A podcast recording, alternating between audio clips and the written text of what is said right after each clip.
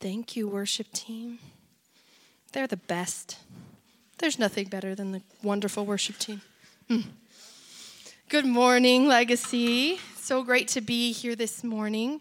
Little known secret this is like what I prefer doing over giving those announcements. Thanks, Melissa, my hero. Thank you. It's great to be together this morning. If you don't know me, my name is Sophia. I am Tony's wife. Was found out this week that a lot of people have told me they didn't know that. So, Tony's my husband and I'm his wife.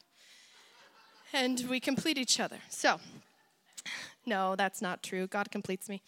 But it's great to be here this morning with you all. This series has been one of my favorites.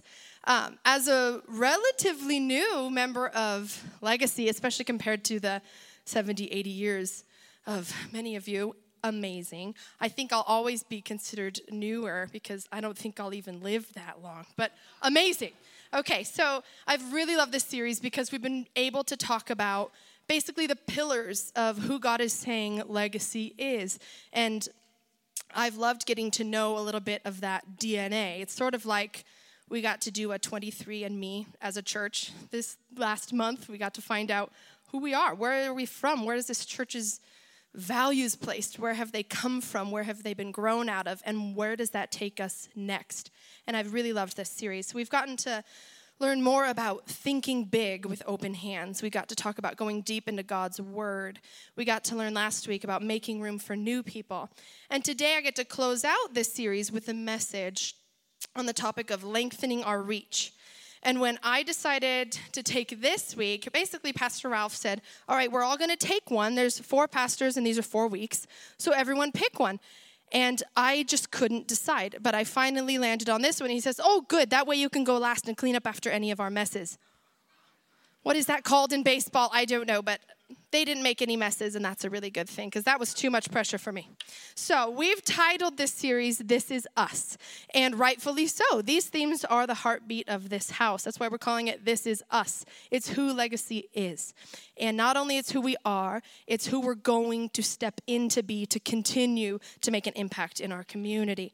So, but this title is a little bit ironic because the series is called This Is Us, but the essence of who we are is that this is not about us. So we we aren't here to simply enjoy of those four themes, those traits of our church for ourselves. We are here to take it as far as we possibly can outside of these walls to reach as many other people as humanly possible. And the great news, even though we're doing it as humanly possible, we're not doing it out of our own human strength. We get the ultimate superhero on our side. So that's amazing. We as a church have gotten to taste and see the goodness of God. We have the enormous privilege of a direct relationship with Him. One very important thing about legacy is this we are not okay with tasting and seeing the goodness of God and leaving it at that. If we have been so privileged with a connection with Jesus, how could we possibly be okay with not doing everything we can to make sure that everyone around us also gets a taste of that goodness of God? So today, if you have your Bibles, I'd love it if you would turn to Philippians chapter 2. If you don't, not a problem. We're going to have it up on the screen. That's the hope. Our software gets a little bit finicky sometimes. So if you have a phone, you also can Google this. You also can download a Bible app. There's so many options these days. It's amazing. So, one way or another, let's look at Philippians chapter 2 from verse 1 through 8. And I'll read the whole thing for us. So even if you're not reading it all, I'll do it for you. Therefore, if you have any encouragement from being united with Christ, if any comfort from his love, if any common sharing in the Spirit, if any tenderness and compassion, then make my joy complete by being like minded, having the same love, being one in spirit and one of mind. Do nothing out of selfish ambition or vain conceit. Rather, in humility, value others above yourselves, not looking to your own interests, but each of you to the interests of others. In your relationship with one another, have the same mindset of Christ Jesus, who, being in very nature God, did not consider equality with God something to be used to his own advantage. Rather, he made himself nothing by taking the very nature of a servant, being made in human likeness and being found in appearance as a man. And he humbled himself by becoming obedient to death, even death on a cross. So, that's a pretty packed scripture. I think we could probably do a whole series on it. But today I want to break down some really important themes in that that I feel are very much tied in with this theme of lengthening our reach. So, verse 1, the key for me in the scripture is any. That word is used so many times. He says, Therefore, if you have any encouragement from being united with Christ, any comfort from his love, any common sharing in the Spirit, any tenderness and compassion, any, implying even if it's a little bit, just a smidgen, a taste. If you have any bread in your cupboard, do you still have bread? We do. So, this theme I think is so important. I, I know that that word was used very strategically because that word implies it doesn't matter if you are the expert on love and compassion or if you're filled to the brim with all the traits of the Holy Spirit. This is saying any. Do we have any? Then he says, then, so he said, if, then make my joy complete by being like minded, having the same love, being one in spirit and of one mind. So this is a classic if then illustration. Some of us, if we have kids, we do this a lot. Like when the child runs up to you, they've been potty trained for a long time, and they're dancing and, and having a total freak out. I really have to go to the bathroom. And it's like, well, if you have to go, then go. You know, we're like, uh, okay, if you're really that desperate, then why are you standing here dancing? You know how to do this, let's go. So if you do, then you go. Same thing with this whole concept. If you continue to hit your sister, then you will also have an issue. So we use if then in our lives all the time. It's an illustration used everywhere because it's really simple. If this, then that. And so Paul here is saying if you have any encouragement, comfort, common sharing of the Spirit, tenderness, compassion, then I want you to go.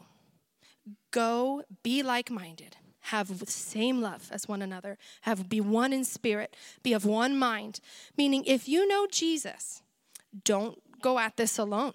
Do not go rogue. Don't think we can just muster, enough, muster up all the strength we need to do it as an individual. We need each other. We need to be of one mind. We need to be on this shared collective mission as one mind. And Paul is emphasizing that very clearly. And then it goes on in verse 3 to say, Do nothing out of selfish ambition or vain conceit. Rather, in humility, value others above yourself. Which all of us in America say, Excuse me? Yeah. Not looking to your own interests, but rather the interests of others. Most of us, when we hear this line, we kind of automatically start rationalizing with it and reasoning. We say things like, well, not if he just cut me off on the freeway, not if uh, they totally didn't hold the door for me even though they saw me coming, or not if that guy cut me off on the freeway rudely, not if they vote different than me and post all about it on Facebook, all in my face, not if they believe differently than me, not if they have a different sexual orientation than me. We rationalize the daylights out of this scripture. We make exceptions for it, and it's our human nature. We read a truth and we're like, how can I make this not apply to me? This one's too hard. Where's my loophole? And this is a classic loophole searching scripture. So, you know, we use we look for those exceptions. We find ways to make it so that we don't have to do it. And and it's not like any of us are saying that no, I wouldn't do that. You see, that's an exception to the exception. We all do it. Everybody does it.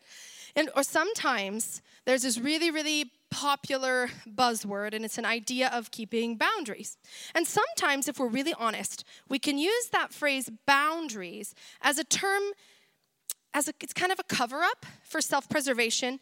We have to watch carefully when we use that phrase boundaries. And because what sometimes is actually it's us avoiding avoiding laying ourselves down for the sake of another.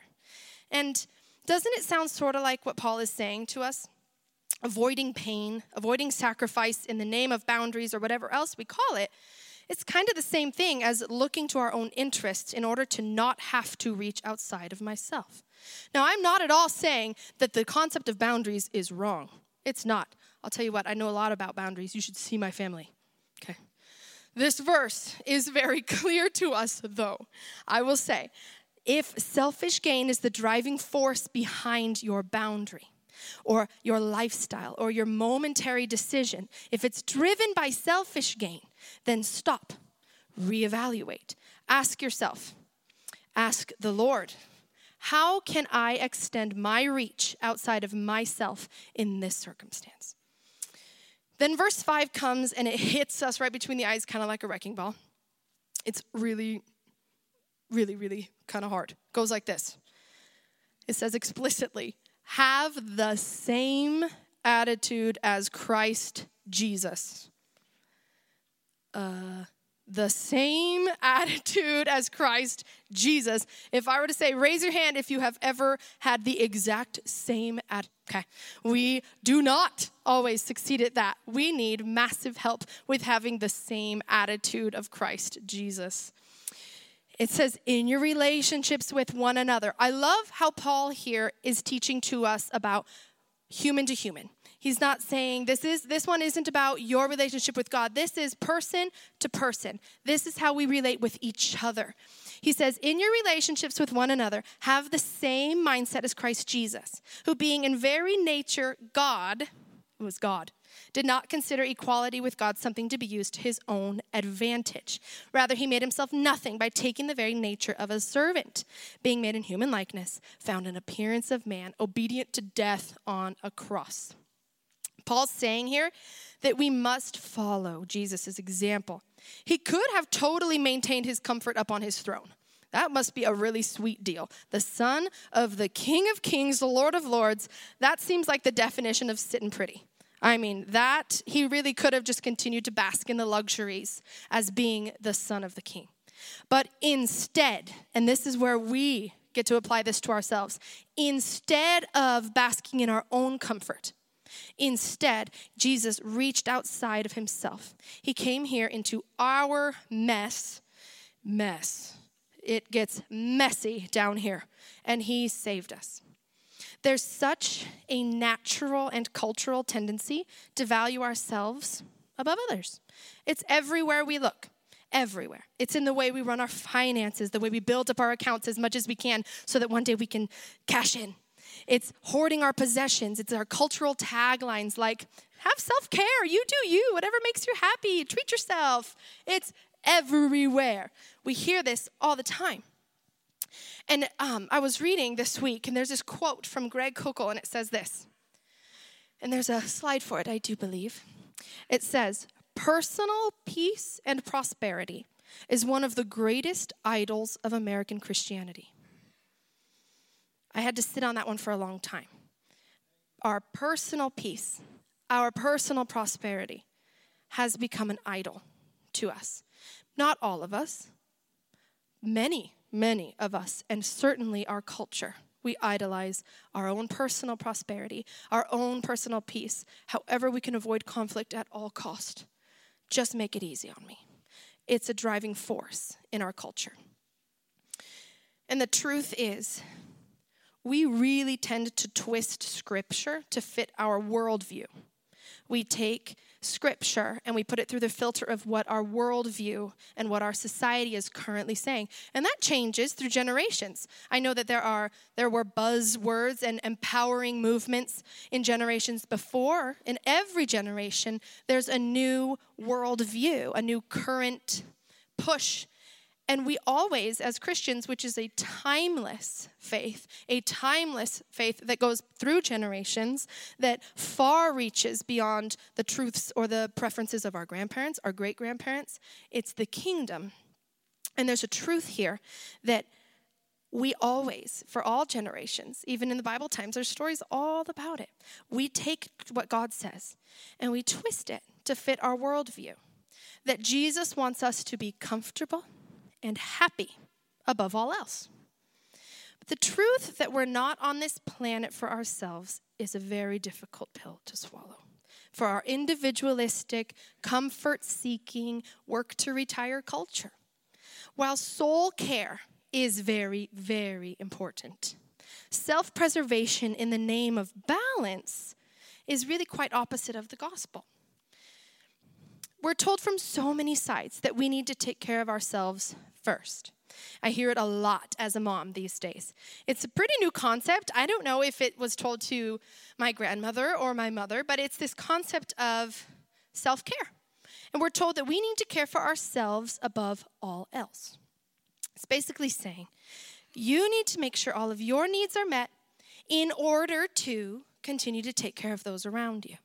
It says, you know, if your needs aren't met, you cannot possibly meet the needs of your children or your husband or your neighbors. But if we go back and read again, doesn't that seem a little bit opposite to what Philippians 2 just said? It says, even if you have just a smidge of the love of God, go give it to others. We get to give to others. We get to pour out love, appreciation, care, acceptance, attention, even when our tanks feel empty. And whether we feel like we're filled to the brim or not. It says, do nothing out of selfish ambition. And if we're told that we need to be sure we're fully cared for and comfortable in order to go love others, then we miss the point. In verse 3, it says, Value others above yourselves. We must be willing to sacrificially give, to lay ourselves down, to set aside our desires and our preferences. So, I am definitely not up here pretending that I have this mastered. As a mom with five children between the ages of two and nine, I'm telling you, I would much rather shower alone without fingers underneath the door, make myself a nice balanced breakfast or like a shake, go do a circuit workout, walk the dog, and then care for my five small children. That would be really amazing. And of course, I always have this desire in me says, "Come on, let me do it." Here's the thing though. If I spend my days, now I'm preaching to myself right now. This is for me and hopefully for you too. If I spend my days wishing that that were my reality, I become angry with those people around me who I'm blaming for taking that away from me. Rather than thinking of their needs as more valuable than mine. Anyone who was in my house this morning knows that I am still very much struggling with this issue. Oh, I'll tell you what.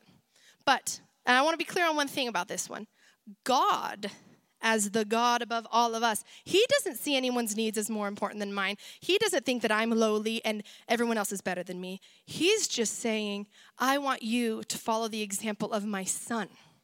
Because God values us all equally, every single one of us. We hold the same value to Him. We all carry the same worth. We are precious as diamonds and beyond to our Father. And so, this is not a message of you need to have low self esteem. You need to be down on yourself. You need to think you're junk. That's not at all what the scripture is saying. We are precious. We are prized. We are valuable. We are worthy. All of us. But he's told us, and he sent his very own son to show us how to lay ourselves down as an expression. It's an expression of reaching outside of ourselves. So if we look at verse 6, he says, Though he was God, he didn't think of equality with God as something to cling to. Instead, he gave up his divine privileges.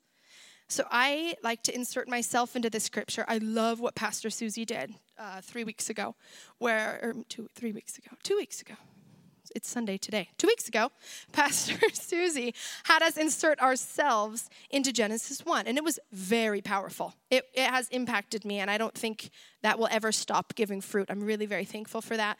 So I'm doing this in this verse 6. And I think if we all look at that verse 6, instead of thinking of equality with God as something to cling to, he what? He laid himself down. And so this is our charge. This is what we get to do. We get to lay ourselves down for the sake of someone else. And we all probably have someone in our mind hmm, who do I want to lay myself down for for the sake of? Who in my family really needs to see an expression of Jesus so that they can come one step closer?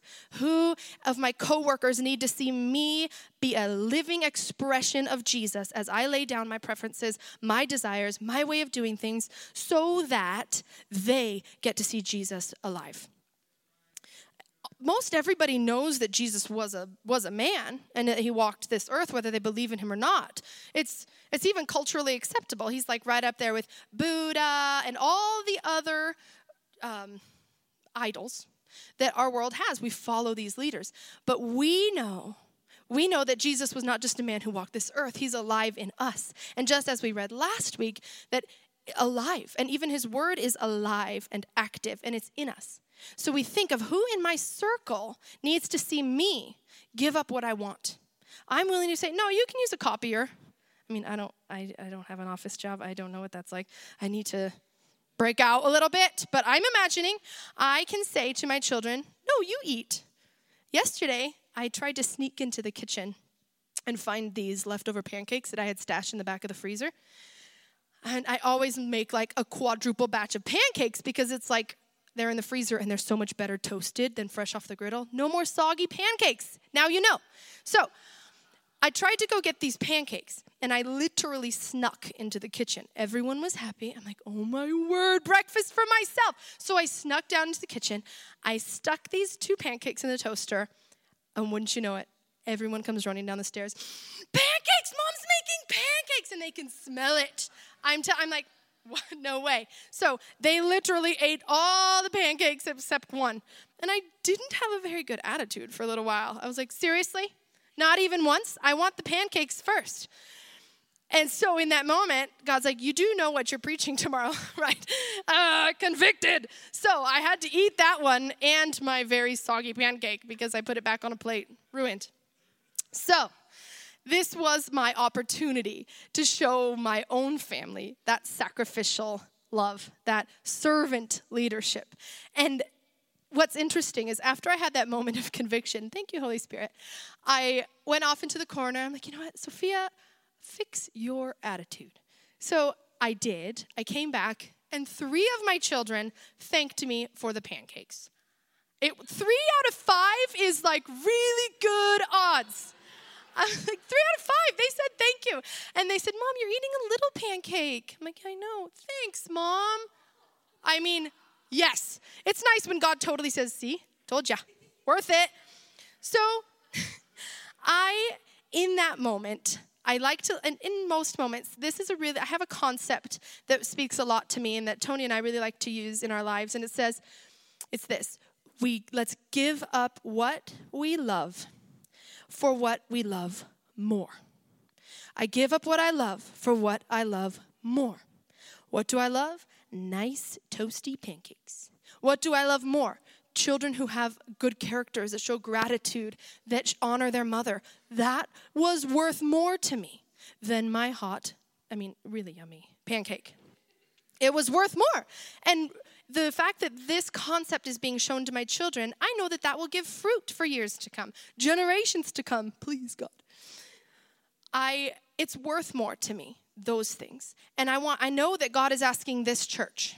God is asking legacy. Let's give up what we love for what God is asking us to love even more. You know, we all love our quiet time, our our individual time, our self feeding time. But what do we love more? Let's ask ourselves that. You see, what I love more than my own comfort, and I know that we can agree on this one, I love showing my children a taste of servant leadership. I love my neighbor seeing a smile, maybe the first one for in their whole day. I love letting someone in on the freeway when no one else was letting them in. I love watching a friend being walked to their very first taste of Jesus. I love seeing someone lift their hands in worship for the very first time as their hearts realize, wow, you are sovereign. I am here and I love you. I love that. I love seeing a Christian who's been saved for decades be renewed with the passion of the work of the cross as they see someone for the very first time come in contact with our Jesus. I love these things so much more than my personal preferences, and I know that legacy does too. And this charge this morning, I'm calling it a charge because really it's directly from the heart of God. It's in this scripture. It, scripture is bathed in this concept. Jesus loved sitting on his throne a lot. I don't think he loved the feeling of pain and suffering for our sake. It's all over in scripture. We give up what we love for what we love more. What is God asking you as an individual? What's He asking you to love even more than your personal preferences? Pastor Tony shared a, me- shared a message a couple of months ago about Mark 2. I'm not going to read the whole thing. I just want to pull out a couple themes in the scripture that I think are really important as we finish reviewing this charge. Basically, it's a story about some guys who were on their way to a meeting where Jesus was in the house. The house was packed, the entrances were blocked. There was no way in, no way out. They were there so that they could all get a taste of Jesus himself. They were desperate to get there. But they stumbled across a handicapped man on the side of the road. They were desperate to get him to the feet of Jesus. They were desperate to bring their handicapped friend to Jesus, so desperate that they cut a hole in the roof of mud and other things so that they could lower him down through the hole directly to the feet of Jesus. Because the room was filled, there was no entrance, but they knew this guy needed Jesus. There's three parts of this story that I really want us to carry home. Basically, the first part is these individuals, the friends of the handicapped men, were already going to Jesus. They themselves were going to Jesus. They know they needed Jesus. They needed Jesus. See, you don't have to be the one all put together to bring someone to Jesus along with you. You don't have to be, oh, well, I already have Jesus. You need him bad. Get in there. That is not the heart of the story. The heart of the story is they needed Jesus and they saw this guy who wasn't getting Jesus and they're like, oh, how can this be? Get him to Jesus. They needed Jesus, but not like everyone else who needed Jesus in this story. There was a difference. Everyone else who got to that room, got to that place with Jesus, had walked right past this guy. They were all enjoying their self care all the way to Jesus, basking in it. He was there all along. There's a gravitational pull for all, from all of us and all churches to become a church full of and for church people. We ignore the very people Jesus came for. And I like to call it insideritis. It's like a condition.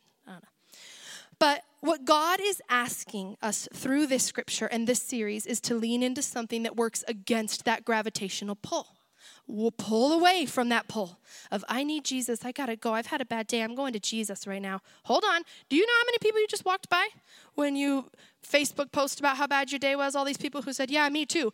Call them. Tell them, let's go. We're in this together. I struggle, you struggle. We're going to Jesus together. We all collectively need Jesus. God's asking us to pull away from that gravitational pull the last part about this story is that they did whatever it took to get that man there. Nothing will stand in legacy's way. We will close the gap between those outside and those inside these walls. That is the heart of this story. We won't let anything stand in our way. What is the barrier from those outside to those inside? Let's knock it over. Let's make ourselves so attractive to the lost, just like Jesus did. Jesus did not come on this earth and to find the most holy people. He wasn't like a member of the holy huddle. He came for the lost. He came for those who are not okay. Jesus is not opposed to the sinners. Not only is he not opposed, he doesn't just like put up with them, he throws parties for them, like Tony said last week. He throws parties for them. He's attractive to them. Wherever Jesus went, a party went. And guess who was partying? Not the rabbis, are from the church. They were not there. Who was partying? Everybody who was so far from the church. They were partying with this man who made himself just like a beacon. They just, whatever that is, I want it, I'm going. That's the effect Jesus had on this world. He he has started a movement that only he could have started we get to, get to, big time get. We get to follow in his steps. Legacy is all about Jesus' example, not just in theory, in heart. And we've heard that over this series. This is who legacy is. This is us. This is a church that will throw the party for the lost, who will take their very first step toward Jesus. A first step toward Jesus doesn't mean, oh, good, you're all cleaned up. Now I can stand being around you. No, no. It means, hmm, I wonder what that is. I have a question about Jesus. Yes, ask the question. Come in here. Ask us your questions. We would love to talk about your hard questions. Legacy is always going to continue to be a church for the lost. Why? Because we were once the lost. We still get lost. We still struggle. We need that same Jesus, just like everyone else does. And we refuse to self care ourselves right past the broken. We refuse to self care ourselves right past the, the, the hurting, the lost, the confused. We won't do it. We're going to do whatever it takes to make this place a very, very safe place for the broken and confused, the angry, and the desperate souls of this world so that they could know our Jesus for themselves. As Pastor Tony said last week, we don't do the fixing which I think is the best part about this whole relationship with Jesus, is that the pressure is off us to fix people. We get to create this environment of party when you come close to Jesus, when you draw nearer. What a massive privilege. We get to create an environment where people get to just come and have a taste of the goodness of God. Just a taste. We get to do that. And we not only want to see more and more people exposed to the goodness of God, we must expose more people to the goodness of God. Band, if you want to come up as we get ready to close. As we wrap up this series, I really want all of us to take some time this morning to examine our own hearts. This concept of examining our hearts is one that's in Scripture quite a bit. We examine our own hearts, but we also ask God, search me, know me, expose things in my heart that you need to help me with, that you need to expose for me. This morning, I want us all as individuals to examine our hearts and discover where we're at individually in regards to this message. And I feel like there will probably be three categories with lots of bleed over, but in general, three categories. I think that some of you may be here really wishing that someone would reach outside of themselves to bring you to Jesus. Maybe you've been waiting for a long time, but I'm telling you this morning that Jesus himself is the one here and he's reaching out to you this morning. He wants your heart. He is the one reaching towards you. He's the one who broke down the barriers to get you into this place this morning. And if you don't know Jesus as your father and your friend, like we sang this morning, He's saying, I am right here. I have knocked over the barriers. I am standing waiting for you. I want your heart. I promise to take good care of it. If that's you this morning, we're going to have a time of prayer and we're going to be able to meet you and, and pray with you or even pray by yourself. But Jesus is here. Jesus is here. And I think there's another group of us. I think there's another group who can ask ourselves this question What is holding me back from giving up my preferences and reaching outside of myself for the sake of others? And, band, you can go ahead and start playing. I think that a lot of times we don't even notice what it is that's blocking us. What is it that's hindering us from being willing to lay ourselves down? What's in the way? What is it? What's your personal preference that you you just won't let it go? You're not willing to let no God, not that thing. I need that thing. Don't take that from me. Come on. We all have something that we go, "Oh, please don't make me give that up." But maybe that's the one thing that God's asking that you would lay at his feet this morning and He can say, Trust me, trust me, lay it before my feet, surrender it at my feet. I give you my word. I will be faithful with your step of trust. He always is. He always is. I think that there's some of us this morning that maybe we're feeling a fresh inspiration to do whatever it takes to reach outside of yourself, to bring Jesus to those who are lost and hurting. Maybe you are the one this morning say, you know what? Enough. I'm ready. I don't even need to talk about it. Sophia, pipe down. Let's go. If that is you this morning, this is beautiful. Because when we decide to sac- to lay down those things that we don't want to let go of, and we say, "Yes, God, I'll do it. I'll do it. Ask me to do it. God, I want you to use me." He says, "Okay, let's go." And he takes us on a beautiful ride with him. It's beautiful. It is beautiful. So this morning, if you find yourself in any of those categories or even something in between, I want to do something just a little bit different this morning and I want you to write it on a connect card in front of you.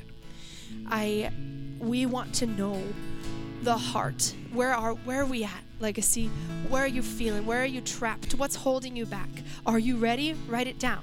Tell us your name. Tell us what what's going on. Are, are you ready to take that step? Are you ready to make a decision to make Jesus your father and your friend, your savior?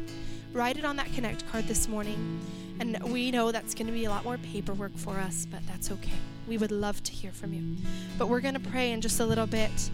Um, and in the back, we're going to have our prayer team there. If you want someone to pray with you, to pray over you, to pray for you, if you don't have the words to muster up, there's going to be people in the back corner over there that can pray for you, with you, over you. They can stand next to you as you pray for yourself. Let us know what you want from us as a prayer team. We're there. So if you'd like to do that, as soon as we start singing, you can make your way back there and do that. Sometimes we just need to come and be at the feet of Jesus and let Him expose our heart. Sometimes we need to come to an altar and say, God, please search me and know me. What won't I let go of? Am I blind to something? Would you please shine a light on it? And he, He'll do it gently and so kindly. So this morning, I'd love to, we're going to sing a song and I want us to just feel free. No one's going to come pray over you here at the altar. If you want prayer, we're going to pray for you in the back. This is a space for you. Just come ask God to show you what He wants to show you this morning. So we're going to sing, and um, as we sing of His goodness, I want you to tell Him how much you love Him and let Him tell you how much He loves you. So let's stand. I'm going to pray as we um, get ready to sing.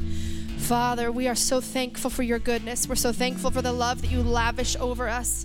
You lavish your love over us with a great and beautiful purpose because it breaks your heart to know that there are people out there who haven't had your love lavished upon them. God, we are the privileged. We are the blessed. We are enormously, enormously favored by you, God. But you know that we are not okay with leaving it like that. You know that our hearts break knowing that there are people in our circles, in our direct circles, who haven't had your love poured out over them. God, we're asking that you would shine in our hearts what is getting in the way of us laying ourselves down for the sake of somebody else. Shine our, into our hearts this morning, God. Expose what you want to expose between you and between us. You are a good, great, great Father. You love your children. We are all your children. God, give us a new zeal, a new passion, a fresh, fresh passion to take your love that you've give, that you've lavished over us to those in our circles who haven't. God, get us, a, make us a fired up people. Make us an excited people to see what you're doing. Give us passion, God. Let us go about it with great, great joy. God, fill us with joy as we know that what we're doing is exactly what you asked us to do, and is to lay down ourselves for the sake of others as you pour into us. We are so thankful, Lord. Be with us as we continue to enjoy of your presence this morning. In Jesus' name.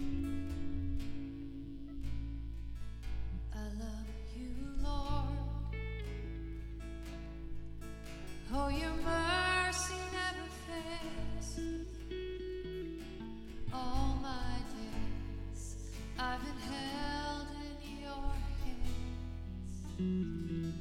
From the moment that